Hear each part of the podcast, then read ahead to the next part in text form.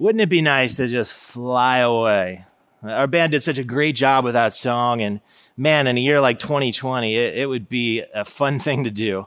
Um, but welcome to Horizon. If you're joining us today on the uh, app or online, so glad you have um, chosen to check out one of our services. Uh, my name is Ryan, and I direct the family ministry here. Um, and today, I'm excited because we're we're starting a new series called Metamorphosis, and, this is a series designed to help us as we're all on this journey to becoming the best version of ourselves. And I believe it's something we all want, that we all want to push ourselves and stretch and drive to fulfill our potential to its absolute capacity. So it's, it's going to be a fun journey. And, and who would want to stay on a leaf like a caterpillar when you can take to the skies like a butterfly? So let's go back to uh, elementary school and talk about metamorphosis. Well, it was the, the late, great Charles Schulz, the uh, creator of the Peanuts cartoon that brought us um, Charlie Brown and Snoopy. Um, he is quoted as saying, There is no heavier burden than an unfulfilled potential.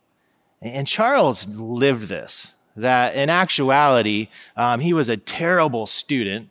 He's failed eighth grade, he struggled in high school, and eventually, though, he stumbled upon cartooning and drawing. And initially, it didn't go well. He, he applied for the school paper and got rejected. In college, he applied to Disney and got rejected there as well. Um, but he stuck to it and he kept working his craft. And eventually, he stumbled on to the Peanuts cartoon that we're all so familiar with. He found his potential. And that's really what we're talking about in this series. And we're going to do that by looking at this process of metamorphosis. So if you remember back in grade school, um, metamorphosis is from a Greek word called metamorpho. Okay, and metamorpho means that something transforms or it changes shape.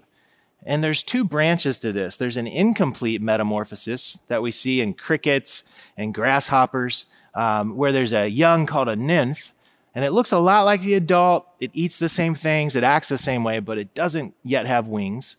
Um, but then there's also full metamorphosis, which is what we'll be talking about. And that happens in butterflies and moths, beetles and bees. And that's this process here, where it goes from an egg, there's a larva in the egg, a caterpillar is born, a pupa, and a butterfly. And the larva looks nothing like the adult. It doesn't eat the same things, it doesn't act the same way. It's going to take an amazing process of transformation to take to the skies. Okay, so if you're like me, you're a little critical and you're probably thinking, okay, thanks, Ryan, for the heads up on the science metamorphosis from grade school. I got that covered. I remember it. Um, pretty cool, um, but not sure it applies. Tell me how it applies to becoming the best version of myself. So go back with me, if you will, uh, to a weekend. You're sitting on the couch, you got the sweatpants on, maybe Doritos in one hand, maybe some Oreos. It's not you at your best, but it's the reality some days, and you're flipping channels, and inevitably you're to come across an infomercial for getting in shape, right? It's to teach you how to lose weight, and there is always a uh, stacked and jacked host, right, who has just been pounding Red Bulls and Monster Energy drinks all morning. And he is like, You are to love this product, right? And he is so excited that he just pulls you in. and all of a sudden, you're pretty excited about this new pill or tonic or, or piece of equipment. And I remember, friends, I remember college, and I fell victim to one of these infomercials. I don't know if you remember, but it was called the Ab Flex, okay? And for the Ab Flex uneducated, um, it was a triangular shaped piece of plastic that you would just push against your stomach, okay? There's a little spring in there. And I remember watching that commercial and seeing the before and after pictures and being like, that guy looks incredible. Like his face has even changed, right? Uh, wasn't the same guy probably. Um, but the Abflex, I was so excited and I order it $50 in 1994 money. That's a lot of money, okay? Took about three weeks because Amazon didn't exist. But one day the doorbell rings and I run down the steps and there's this huge box with the Abflex, okay? And I break that sucker out and every morning, 30 minutes a day for three days, I use that Abflex. And then I toss it in the corner. I experience no transformation except for my bank account. And so often that is what change is like for us. It's, it's frustrating. Well, today we're going to hear from a man who actually lived out transformation.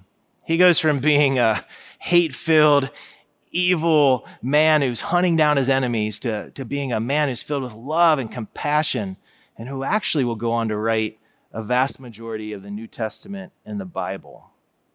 So he's going to give us a couple of lines of advice on how he does this transition in his life. This is in a book called Romans. It says, I beseech you, therefore, brethren, by the mercies of God, that you present your bodies a living sacrifice, holy, acceptable to God, which is your reasonable service. And do not be conformed to the world, but be transformed by the renewing of your mind, that you may prove what is that good and acceptable perfect will of God. So here Paul is giving some advice, okay? And as I alluded to, Paul is a changed man. He has gone from a, a hunter of Christians who would persecute and prosecute them to a basically a, a preacher, an early Christian leader. He's undergone a huge transformation. And his advice, it centers on this word, transformed. And here's what's really cool. It's actually a word that we've already talked about that that word is in the Greek, the word metamorpho, that Paul is saying, hey, you can be transformed through this process of metamorphosis. It's a very cool thing to think about. And the Roman readers, so that's who this was to, and, and Paul was a Roman citizen, they would have been very familiar with this idea of metamorphosis because many of their Greek gods and the Egyptian gods that they studied were shapeshifters. They would change. But what would have stood out to the Roman ear was the fact that he was using it for the common man or the common woman and saying, hey, you too can change. It's possible. And they would have known Paul, they would have known the drastic change in his life, and certainly would have wondered how it came about. Because I think if we're honest, we, we all want that, don't we? Like, we all want to change. We all want to grow as people. Um, it's in our DNA. And, and I don't know about you though. What, what's tough is if I hear about a new book, you know, and it's so exciting. Everybody's reading it. It's changing their lives. And I'll, I'll get that book. Or I'll hear about a new podcast and I'll start listening to that. Or I'll hear about a new diet or a new workout facility. And I, I jump into all of these attempts to transform. And a lot of times I wind up back at square one. And it's, it's frustrating, right? It's like life can feel like a perpetual game of Chutes and Ladders where you continue to climb the ladder and you feel like you're doing better, you're doing better, and then you hit a chute and you're all the way back down to the bottom. You know, and all you're left holding is a $50 ab flex and some guilt and shame, right? Well, Paul is going to speak to that, okay? And we're going to look a little deeper into his advice for some hope at changing ourselves. So let's go back to Paul's words here in uh, Romans 12, 1 and 2. Do not be conformed to this world, but be transformed by the renewing of your mind. So he's saying, hey, being conformed is bad. So it's kind of like carbs. You want to stay away from that. Um, don't be conformed, be transformed. Right. And that kind of even like flows. I don't want to be conformed. I want to be transformed. Right. Like put that on a t shirt. That's a good motto, Paul. Like take my money Great idea, sir. Um, but then we get to by the renewing of your mind. and that's a little confusing, to be honest, right? Like, I don't know what that quite means. Like, is Paul saying, Hey, Ryan, you need to like sit cross legged and, you know, block everything out of your mind and, you know, just hum or something? Like, cause, cause that's only going to work for about 20 seconds, Paul. and before I know it, I'm going to be thinking about Starbucks or bunnies or David Hasselhoff. I mean, I don't even know what's going to pop in my mind, Paul. Like, what are you talking about? Well, well, friends, what Paul's talking about here, this renewing of your minds, it's not new age-ish mysticism. It is a renewing of your thoughts. That he's saying, hey, you can renew your mind by renewing your thoughts. And his first piece of advice for us on this is going to be this to identify the eggs of negative thinking. Identify the eggs of negative thinking. Well, what does that mean? What, what could that be? Well, it's amazing that the metamorphosis process starts with a tiny little egg, right? They are minuscule, they're hard to find. But that little egg has amazing potential for both good and evil, for both beauty and danger. Uh, that a same little egg, if you don't know what it is, it could grow up to be a, a beautiful butterfly or it could grow up to be a dangerous hornet, right? Or an egg could have grown up to have been a dinosaur or it could grow up to be a beautiful moth. It has amazing potential either way. And our thoughts are like those eggs. Our thoughts have amazing potential for both beauty and danger. That, that a simple thought can lead us to beautiful things like peace and patience and understanding. But a, a thought also could lead us to harmful things like anxiety and um, anger and just being stuck in a pattern. That there's, there's amazing power in our thoughts. So we've got to identify the eggs of negative thinking. One of the questions that we ask here a lot at Horizon is how often do you think about what you think about? I know that sounds kind of rhymy, um, but how often do you consider the, the record that continues to play in your mind? Do you ever ponder what you ponder? Is another way to say it. Well, it's important to consider, and, and the Bible says this in Proverbs 23, it says, For as he thinks in his heart, so he is. The Bible is quite literally saying, hey, you are your thoughts. Like you become your thoughts. It's interesting. One of the, the cool things about this process of metamorphosis, too, is that when we get to that caterpillar stage, that their DNA strand is amazingly complex.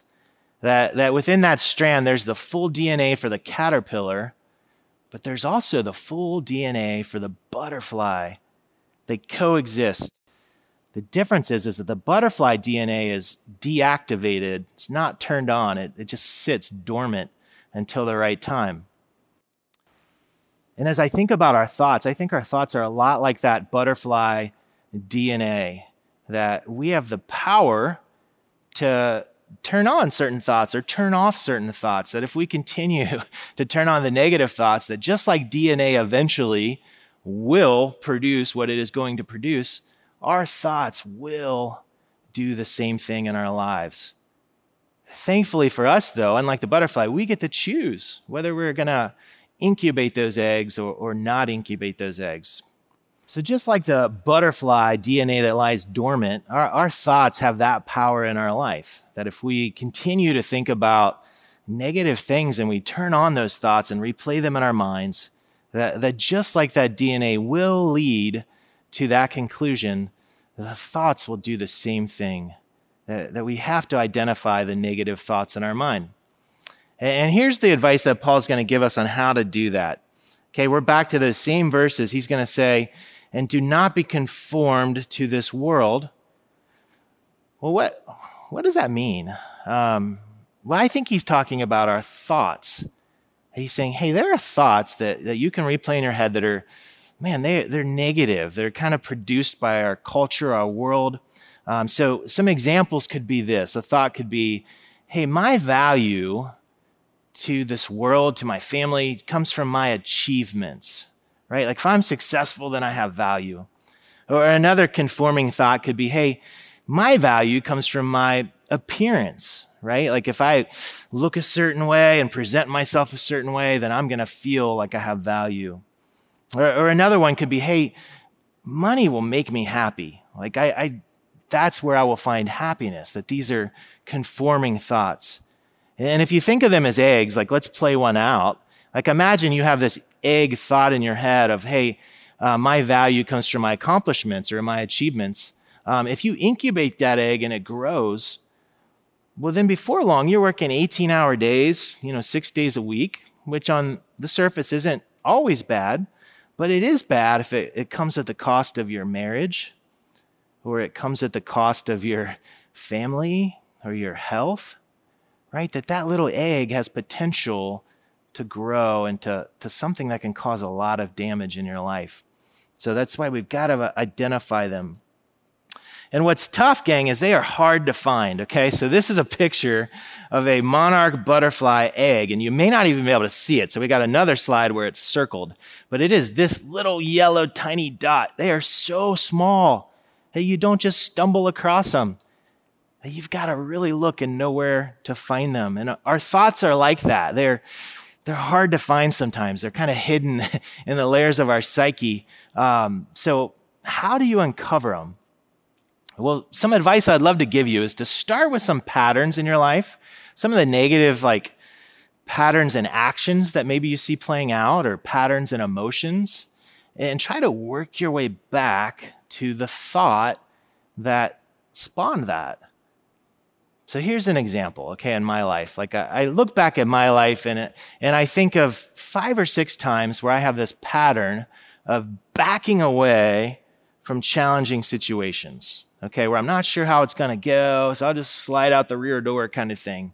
Um, and one of them was my freshman year of college. Okay, so I, I had played high school baseball and, and, had a pretty good career, and I I walked on at the University of Cincinnati. Okay, and I go two weeks of walk on tryouts. Um, and, and, if you've never seen those, it's crazy. There's a hundred guys out there. You know, they're all doing their thing, and at the end of two weeks, there's three of us left. But then I started thinking and my brain started working against me. And I started thinking, well, I went to Madeira, tiny little school, and these guys all went to division one schools and I'm not as big as that guy or that guy's a lot faster than me. And what am I going to say to my friends when I do get cut? You know, well, I need to get a job. And I just started coming up with all of these excuses. And at the time, I didn't have the maturity to really process that. So I just stopped going. I just quit on a lifelong dream at that point of playing college baseball. And as I've unpacked that since then, I've traced it back from that action of quitting to an emotion of fearing failing. I was terrified of it. And the dream that spawned that, though, or the thought, I'm sorry, that spawned that was, I'm not good enough. Like, I don't measure up.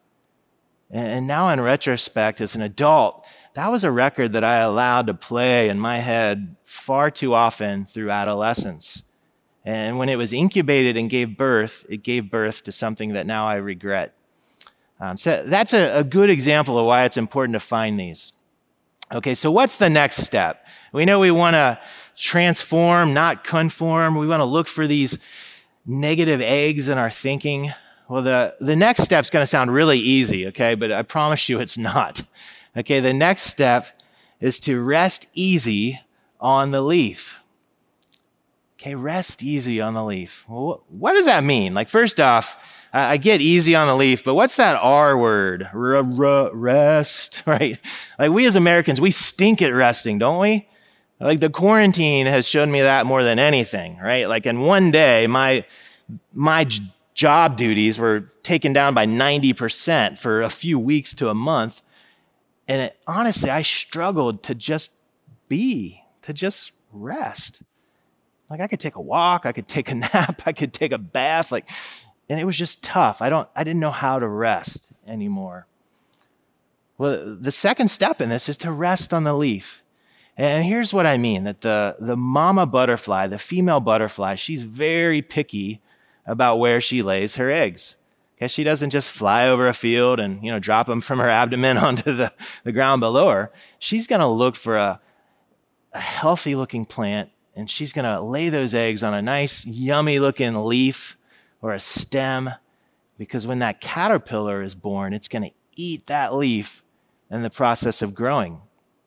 And, and actually this is cool that as it eats the leaf and its belly fills up that it triggers a hormonal process that kicks off the metamorphosis. So it's literally as they eat, it, it triggers metamorphosis. Pretty, pretty cool stuff. Um, well, let's see what Paul might say about resting here. I didn't see the word rest in here, but I think he's going to allude to it. In verse 1, it says, I beseech you, therefore, brethren, by the mercies of God. And just uh, beseech, that's just a word that means invite. I uh, beg, implore, encourage you. Um, and then we hit therefore. And one of the things I've learned about language over the years is that when there's a therefore, it is always there for a reason, right? Like it's about to, to either imply on something that's already happened or allude to something that's going to be said and, and say, this is very important. And in this case, it's talking about the five words by the mercies of God. That Paul is saying here, hey, everything I'm about to say, the transforming, the conforming, the renewing your mind, it's all going to happen by the mercies of God. Like he is the initiator of this change and, and he's going to be the finisher of this change, okay? That he is like the mama butterfly and, and he is looking for the perfect place to plant you and he's going to put you on a leaf where you can grow. Well, here's the problem with that is what if you're on a leaf that you don't like, right? Like what if you're on a leaf that's just tough? What if you're on a leaf that just feels like it's on fire right now? And you're like, I don't see God in this at all, Ryan. Like, how did he put me on this leaf? Um, well, I don't know what's going on with your particular leaf, but I, I have been on some leaves that are scary myself. Um, and, and all I can say is that we're not the first people to struggle with this. That in the Bible, there's dozens and dozens of examples of this. And one of them happens in the 8th century BC where God's people are in a they're in a tough place. Okay, the Assyrian Empire is overrunning them. They are the kingdom's about to fall. Horrible things are happening everywhere. They're doing dumb things. They're messing up big time. Uh, and in the midst of that, though, God's going to speak to them. They're on a leaf they don't like. This leaf is not fun, but He's going to speak to them through a, a man named Isaiah. And Isaiah is a prophet, he's just a mouthpiece for God. And he's going to say this He's going to say, The Lord will guide you continually and satisfy your soul in drought and strengthen your bones. You shall be like a watered garden and like a spring of water whose waters do not fail. And friends, I love the imagery of this eh, that Isaiah is saying, and, and God's saying through Isaiah, he's saying, Hey, I know life feels like a drought right? Like I know it feels like there's nothing to drink. You're thirsty. Other translations of the Bible use the phrase the scorched earth. And I love that because I'm like, that is, that is 2020 in a nutshell, right? That we, we are in a drought. We are in this scorched earth right now and it's, it's tough. But God's going to also speak gently to them. And look at these words. These words are amazing. He's saying, Hey, I will guide you continually and satisfy your soul in drought and strengthen your bones. You're going to be like a watered garden where the waters don't fail. That, friends, often we, we don't know why we're on the leaf we're on. We don't know why God's asking us to kind of fill our bellies with that circumstance, if you will. Um, but often we can't see everything. We can't see what God's doing. So I'm going to try something here with y'all. Okay, so go with me. I'm going to try a little, a little experiment. We'll try to bring a little science to the horizon stage.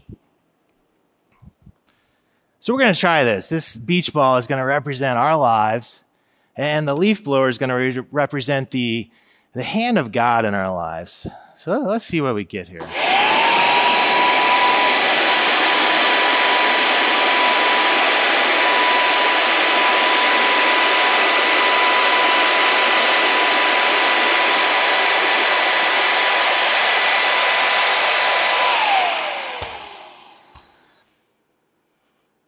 So just like that ball is, is held in place with no hands holding it, with no wires, um, that certainly is what life can feel like, where it's, it's a little scary.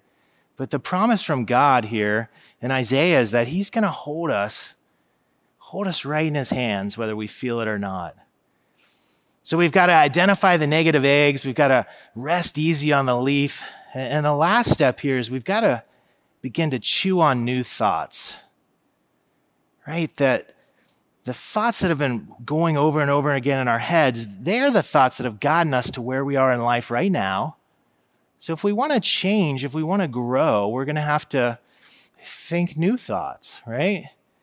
And I would say the, the key takeaway from today, and if you remember nothing else, remember this that we've got to think through what thoughts do we need to chew through and just get rid of, and what thoughts do we need to, to chew on and, replace them with. Okay, the, the larva only leaves the egg and becomes a caterpillar as it chews through that actual egg. So, what thoughts do we need to chew through? Okay, here's, here's what I would ask you is what are the half truths, the full lies, the crazy things that maybe you've been told that you believe and you've been thinking them, or, or maybe the things you've told yourself, but you've seen them play out in your life in negative ways? Um, what are those? And, and here's my encouragement to you is today's the day to just bite into them. Okay. Just take a hunk of that egg and figure out if you just need to spit it out and be done with it. It is just a total lie. It has never served you well. It's not even true. And just spit that out. Or maybe you need to take a bite and, and start to really digest it to get to the bottom of that negative thought right? To, to see what's at the bottom and if it's accurate or not. And this is where I'm a big fan of counseling, that sometimes we can't get to the bottom of our negative thoughts on our own. We need a guide, right? That, that God is our guide, but he's also trained and put smart people in our lives that can help us. Um, that I have benefited from counseling myself, helping me understand my thoughts. Um, so I would encourage you to consider that. Um, but also, that God has put wise counsel just around us, that we were meant to live in community. We were not meant to be islands. And here's where that gets tough is who in your life right now would say, Hey, hey, Ryan, you're, you're believing a lie. Like right now, there's this half truth that I can tell you're struggling with and it's causing this negative emotion or it's it's causing this negative action. Like who who in my life can speak that to me? I know that's a that's a big ask and a big question but it those people only come about through community and connection right? Like they don't just mysteriously pop up at your door one day. You've got to actually step out courageously to connect and I know it sounds like sometimes a, uh, an infomercial of our own as we talk about the ways to connect at Horizon. Um, but it is that important that only through connecting do you, you get wise counsel from people on the race with you. Um, but there's so many ways to connect here in community that we've talked about authentic manhood, which is coming up soon. We've talked about the fact it's going to be a man and his marriage, you know, starting on September 13th. There's women's groups to connect to there's a whole variety. And, and yeah, you can find info on the web and call in the office, all that stuff. But here's my invitation is, is come grab me or, or come grab Chad or Drew or John or Tammy. There, there's a lot of us who could personally walk you and connect you to a community where you could become known, where you could have help figuring out the eggs, the thoughts in your brain that maybe you need to chew through and spit out. Okay, but we're not done. We're almost done, but there's one last step that we know that anytime you're replacing a bad habit, you got to replace it with a good habit, right? You can't just have a void there. Um, so Paul actually speaks to that too at the end of verse two.